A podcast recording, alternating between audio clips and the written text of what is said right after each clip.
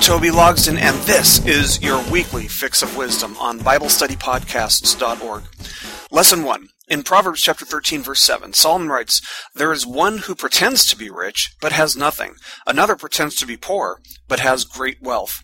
You know, most people go through life without realizing just how dangerous money can be. The Bible says a lot more about money than it does about a lot of other issues in life because nothing can make us feel more safe than having things and having money. The contrast that Solomon gives us in this passage is between two men. One man has a great deal of money and possessions and feels like he has something that matters. The other person doesn't find joy in collecting things but lives a humble life despite the fact that he has something that matters more than what the first man has. I recently read a story about a man who grew up with very little and yet wanted much, and so he worked hard and invested in land. He started small and continued to buy more land as he was able to afford it, and soon he turned his land into a ranch, into a farm, and began making even more money than he had before. And as he made more money, he bought more and more adjacent land. And one day, a pastor stopped by his house to invite him to church, and the man said, Pastor, look to the west. As far as your eyes can see, I rightfully own it all. Look to the east, north, and south, and it's all the same. I own it all. What can God give me that could add to what I already have earned for myself? The pastor put one hand on the man's shoulder, pointed upward to the sky with his other hand, and asked the man, How much do you have in that direction? And the point of this story is the same point that Solomon is making for us here in Proverbs. A poor person with salvation has something of greater value than a rich person who relies on their riches and their things for comfort. In the next verse, Proverbs chapter 13 verse 8, Solomon writes, The ransom of a man's life is his wealth, but the poor hears no rebuke. One of the advantages of having a lot of money if you want to call it an advantage, is having the ability to buy your way out of certain situations and predicaments. Usually a ransom has something to do with money, and it's demanded from a person who has enough of it that other people will know that they have plenty of it. The more wealth they have, the more their life is worth when it comes to a ransom. In other words, a person who has, let's say, $100,000 to their name would be able to fork over $100,000 for a ransom. Someone with $5 million could pay a ransom of $5 million. In this sense, their life is worth more and more as their wealth increases. A poor person on the other hand, isn't even worth the trouble of demanding a ransom and is thus rarely faced with situations in which a steep ransom is demanded for their life. As John Phillips writes in his commentary on Proverbs, he says, quote, The rich man has the advantage of being able to buy his way out of many difficult and dangerous situations. The poor man has the advantage of not having to worry about threats from the envious. End quote. So the point here is that while riches can get one out of trouble, it's better not to be faced with the threats or trouble of death. Reading this in light of the previous verse, the rich person who doesn't have salvation can lose their worth with a single threat, whereas the poor person who trusts in Jesus for their salvation has something of infinite worth, which they cannot lose. In the next verse, Proverbs chapter 13 verse 9, Solomon writes, The light of the righteous rejoices, but the lamp of the wicked goes out. This is actually the third time in chapter 13 that we've seen a contrast drawn out between the righteous and the wicked. The first two were in verses 5 and 6. We should note then that verses 5 and 6 form one bookend, and verse 9 here forms another, making an interpretive frame for verses 7 and 8. The image of a lamp represents a long, joyful life, and the Hebrew word that gets translated as rejoices in this, uh, in this passage can also be interpreted as shines brightly. In light of these notes on the text, we see that the righteous person has a joy that the world can clearly see, even even in the storms of life, when you wouldn't expect that light to continue shining. The wicked, however, find joy in their situation rather than in their salvation. For that reason, when the storms of life pass over, they return to utter darkness. Jesus once said, I am the light of the world. He who follows me will not walk in the darkness, but will have the light of life. That's from John chapter 8, verse 12. Revelation chapter 22, verse 5 says, And there will no longer be any night, and they will not have need of the light of a lamp, nor the light of the sun, because the Lord God will illumine them and they will reign forever and ever. See, the lesson here is that the person who doesn't know the joy of salvation in Christ Jesus will continually find themselves in darkness, and the day is coming when only those in Jesus will live outside of permanent darkness. In our next verse, Proverbs chapter 13 verse 10, Solomon writes, Through insolence comes nothing but strife, but wisdom is with those who receive counsel. The word insolence refers to a deep-seated pride. Solomon knows all about pride and undoubtedly struggled with it himself as his power and his influence continued to grow. He knew it well enough to tell us that it brings strife within the person who doesn't turn away from it. For that reason, he draws a contrast here between pride and wisdom. A person who's filled with pride shuns wisdom because wisdom involves listening to counsel, and the proud person thinks they've already got it all figured out. Like the bumper sticker says, everything I should know now, I used to know when I was a teenager. The fact is, the younger we are and the more prideful we are, the more we think we have things all figured out. But that type of attitude leads to a life of contention, of strife, where experience proves a person wrong time and time again. The lesson here is that if you're too proud to listen to people who have been there and have done that, you're unwisely heading down a road that will ultimately prove to make you very unhappy. This concludes lesson one. Lesson 2. In Proverbs chapter 13, verse 11, Solomon writes, Wealth obtained by fraud dwindles, but the one who gathers by labor increases it. You see, there are two kinds of wealth. There's wealth that's earned, and there's wealth that's unearned.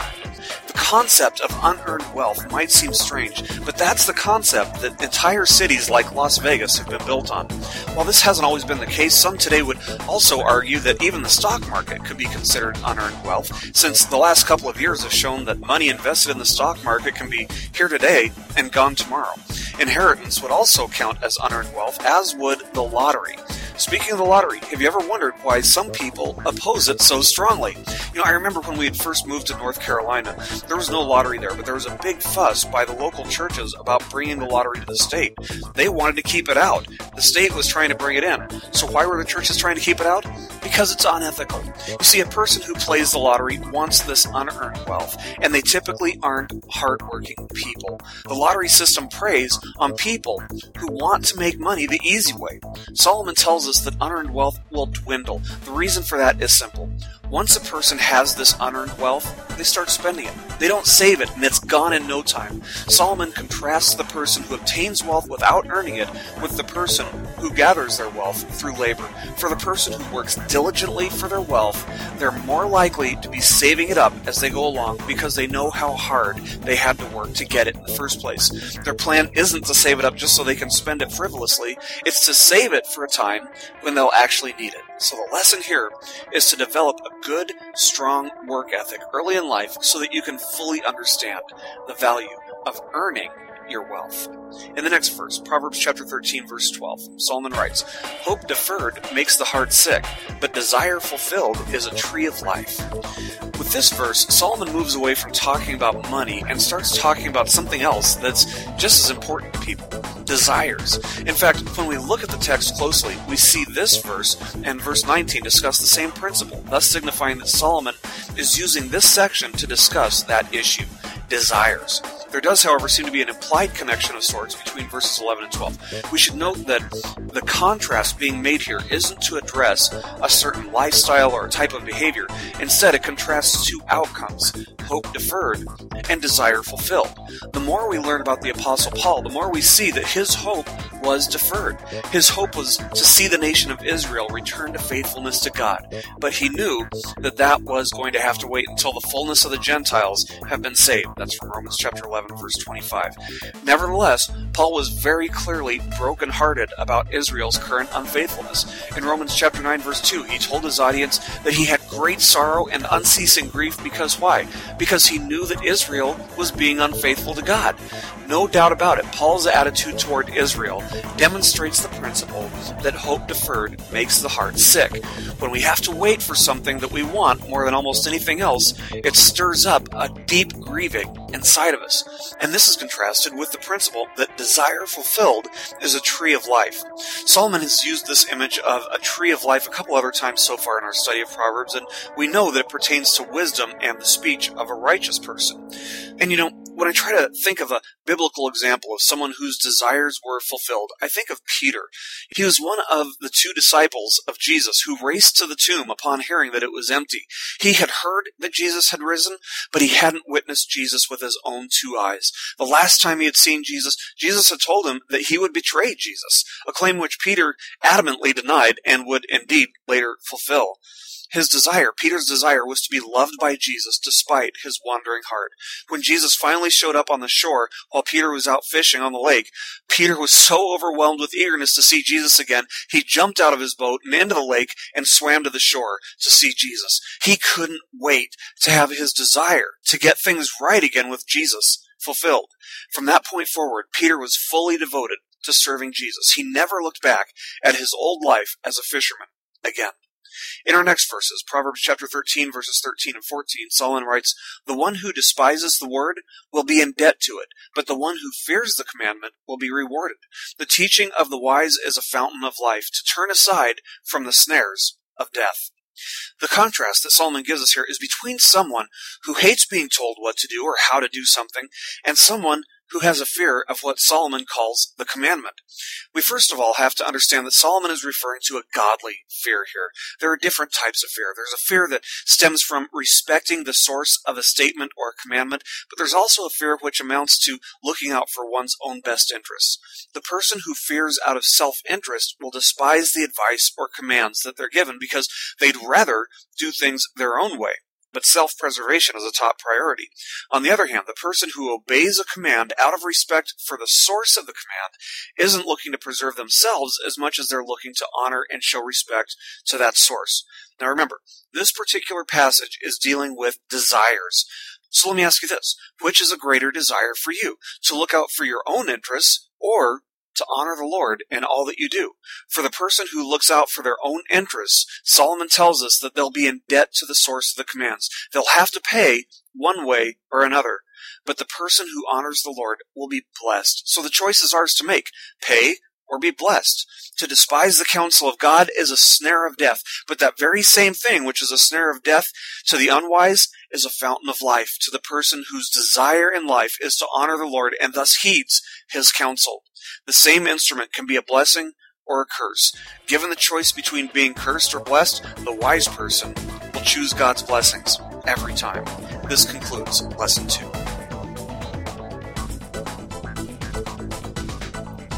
Lesson 3. In Proverbs chapter 13 verse 15, Solomon writes, Good understanding produces favor, but the way of the treacherous is hard. In this verse, Solomon continues discussing the subject of our desires. In the previous verses, Solomon showed us that the person who seeks to honor the Lord's commands out of a fearful respect for him will find the teachings of the Word of God to be a fountain of life, which represents a source of true wisdom. In light of the previous verse, then, what type of understanding is this verse talking about? When Solomon tells us that a good understanding produces favor, he's reiterating the principle we learned in the last passage that if we truly love and seek to honor God, we'll have God's favor manifested in our lives. It's not a magic formula that we're capable of manipulating for ourselves.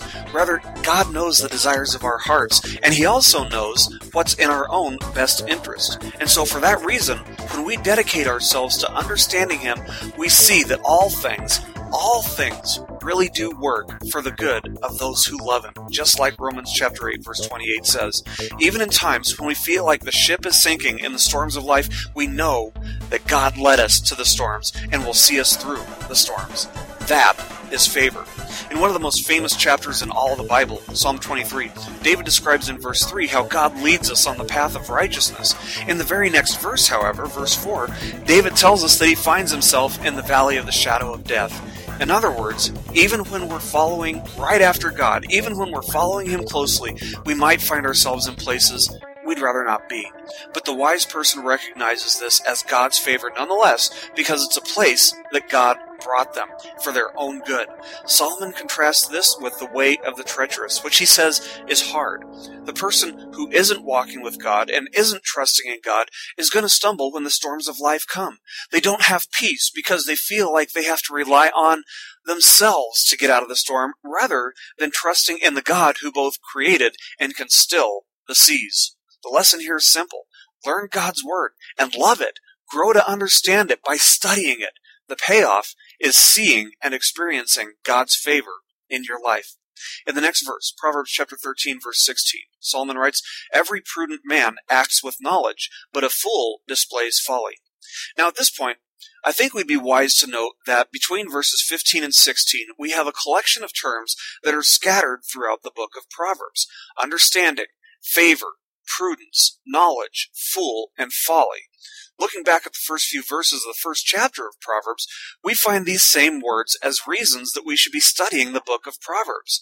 The purpose of reading the book, according to Solomon himself, was, quote, to know wisdom and instruction, to discern the sayings of understanding. That's verse 2. And then he goes on to say, to give prudence to the naive, to the youth, knowledge and discretion. A wise man will hear and increase in learning, and a man of understanding will acquire wise counsel. That's from verses 4 and 5. And then he goes on to write, the fear of the Lord is the beginning of knowledge. Fools despise wisdom and instruction. That's from verse 7. So these are all words that we've seen in the last couple verses that come from actually the beginning of the book. Now, the contrast that Solomon's making in this particular proverb is between the actions of a prudent man and the actions of a fool. What does your life display? It all starts with your attitude toward God, who is true wisdom. The prudent person considers consequences in the future, whereas the fool is only able to think about the here and now. When we only consider the present moment, we're bound to have a life that's filled with poor choices. It's better for us to live in the here and now, but to keep the future in our perspective as well. With that said, get yourself in the habit of consistently considering possible future consequences for actions that you engage in today. You'll save yourself from looking like an idiot in front of everyone else. In the next verse, Proverbs chapter 13 verse 17, Solomon writes, A wicked messenger falls into adversity, but a faithful envoy brings healing. Now, the contrast that Solomon makes out for us here is between a wicked messenger and the type of results that characterize their life, and a faithful envoy and the results that characterize their life as well. Now, one of the things that we've been talking about over the past few verses is the importance of having a desire to know and honor God by studying and knowing His Word. And we should read this verse in light of that context. See, back in Solomon's day, prior to email and prior to even the existence of a postal service, people relied on messengers to deliver important messages. Life and death often hung in the balance when a messenger was hired and sent. Now imagine how catastrophic it would have been for the messenger to relay the wrong message. Imagine, for example, a messenger who's sent to deliver a message for a ceasefire, but instead delivers a message of increase fire. In 2 Corinthians chapter 5 verses 19 and 20, Paul tells us that God has a message for us to be bringing to the world, a message of reconciliation. Paul writes, He, that is God, has committed to us the word of reconciliation. Therefore, we are ambassadors for Christ, as though God were making an appeal through us. We beg you, on behalf of Christ, be reconciled to God. But many wicked messengers have come with a false message, teaching that God has no interest in having sinners be reconciled to Him, or that we have to earn reconciliation with Him. Something more important than life or death hangs in the balance here, friends. We're talking about the eternal destiny of people who were created in the image of God. If we're faithful with the message we've been entrusted with, Solomon's words will be proven true. We will indeed bring healing. This concludes Lesson 3.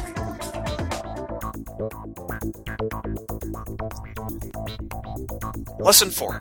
In Proverbs chapter 13 verse 18, Solomon writes, Poverty and shame will come to him who neglects discipline, but he who regards reproof will be honored. Here again, Solomon continues discussing the issue of human desires. The contrast here is between the reward for the person who neglects discipline and for the person who regards reproof. The word reproof should ring a bell here. It's one of those things for which God's word, the Bible, is profitable, according to the apostle Paul, which he wrote in 2 Timothy chapter 3 verse 16.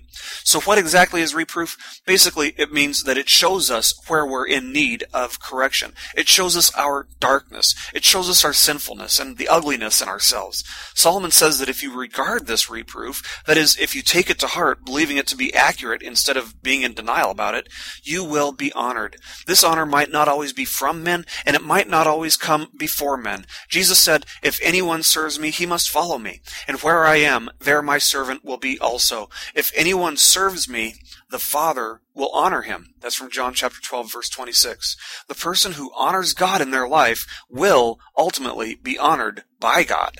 On the other hand, the person who hates being corrected isn't going to pay any attention to the reproof offered in Scripture. They'd rather go into denial regarding their sin nature and the ugliness in their heart. The person who ignores reproof will inescapably neglect discipline in their lives as well. And the result, Solomon tells us, is poverty and shame. The person who lives for riches and prestige will actually end up with the exact opposite things that they lived for in the long run. Paul wrote to the church in Galatia saying, Walk by the Spirit and you will not carry out the desire of the flesh. That's from Galatians chapter 5 verse 16. So if you're walking by the Spirit, you will regard reproof. But if you're walking in the desires of the flesh, you will neglect discipline. In the next verse, Proverbs chapter 13 verse 19, Solomon writes, Desire realized is sweet to the soul, but it is an abomination to fools to turn away from evil. Solomon concludes this small section in which he's discussed the issue of human desires with this verse, telling us that it's sweet to our souls. That is, it's rewarding when desires for righteousness are realized. Now, the fact that it's desires for righteousness that Solomon is referring to here is pretty clearly implied because it's contrasted with the fool who, as Solomon says, thinks it's an abomination to turn away from evil. This is the opposite of righteousness, right? God, who is perfectly righteous in all of his ways because his nature prevents him from being otherwise, views all evil as an abomination. Only a truly depraved and wicked person would view avoiding evil as an abomination. The truly wise person feels a deep satisfaction when they realize or when they obtain the desires of their heart. So if the desire of your heart is to know and honor God by learning and studying His words and, equally importantly, living out His commands as revealed in Scripture, you'll discover that it's far more satisfying than anything else this life has to offer. In the next verse, Proverbs chapter 13 verse 20, Solomon writes, He who walks with wise men will be wise, but the companion of fools will suffer harm. This is another theme that Solomon has come back to repeatedly in our study of Proverbs. Before anyone said, birds of a feather flock together, or we become like the company we keep, Solomon told us basically the same thing. In light of the previous verse, we see that fools not only think that it's a bad idea to turn from evil, but they also fail to choose their friends wisely. On the other hand, we see that there's a connection between wisdom and having proper desires, because the pursuit of desires should be done in a wise way and with wise people. When I was only slightly older than my son is now, I made some huge mistakes and suffered great harm, both emotionally and physically. And looking back, I can see that a lot of that suffering was due to the fact that I was in the company of fools. In light of this principle, if you're a parent, it's in the best interest of your child and yourself for you to become enough involved in your child's life that you know who their friends are. For myself, few things in life bring me greater satisfaction than knowing that A, my children love the Lord, genuinely love the Lord, and B, that they're choosing friends who share their love for the Lord. And if you're younger than 18 and you know that your parents don't approve of your friends, know this. Know that it's usually because they understand this principle that Solomon's giving us here, and they're only looking out for your best interests. In the next verse, Proverbs chapter 13 verse 21, Solomon writes, Adversity pursues sinners, but the righteous will be rewarded with prosperity. Once again, Solomon reminds us of consequences. There are few things in life that you do which have no consequences. For example, if you eat properly, there will be consequences, good health. If you don't eat properly, there will be consequences, poor health. If you lie, the consequence is humiliation when you get caught or when you confess it. If you pick a fight with the wrong type of person, the consequence is that they'll hunt you down and hurt you. In fact, that's exactly what Solomon tells us is the consequence for being a sinner. He doesn't tell us that sinners find adversity. He tells us that adversity hunts them down and finds them. Have you ever wondered how a huge boa constrictor catches prey that are able to move a lot more quickly than the snake itself is? It's because the boa constrictor hunts its prey wisely, laying low, waiting for their unsuspecting prey to rest for even a moment. And that's exactly how adversity pursues sinners as well. All sin must be paid for, and Paul told us in his letter to the Romans that the wage of sin is death. That's from Romans chapter 6 verse 23. On the other hand, the righteous are rewarded with prosperity. And uh, that's what it says in this translation translation, but I actually don't think that the word prosperity fits here. The Hebrew word that gets translated as prosperity is translated literally hundreds more times as good or as goodness, but fewer than ten times we find it translated as prosperity. So I would argue that goodness is thus a better translation here. For example, we find this same Hebrew word used in Psalm chapter 23 verse 6 where we read, surely goodness and loving kindness will follow me all the days of my life, and I will dwell in the house of the Lord forever. That blessing of goodness is promised to everyone who trusts in Jesus for their salvation. What a wonderful, wonderful consequence. So let me ask you this What consequence lies at the end of the road that you're traveling on? Adversity or goodness? I'm Toby Logsdon, and this has been your weekly Fix of Wisdom on BibleStudyPodcasts.org. Keep growing closer to Jesus.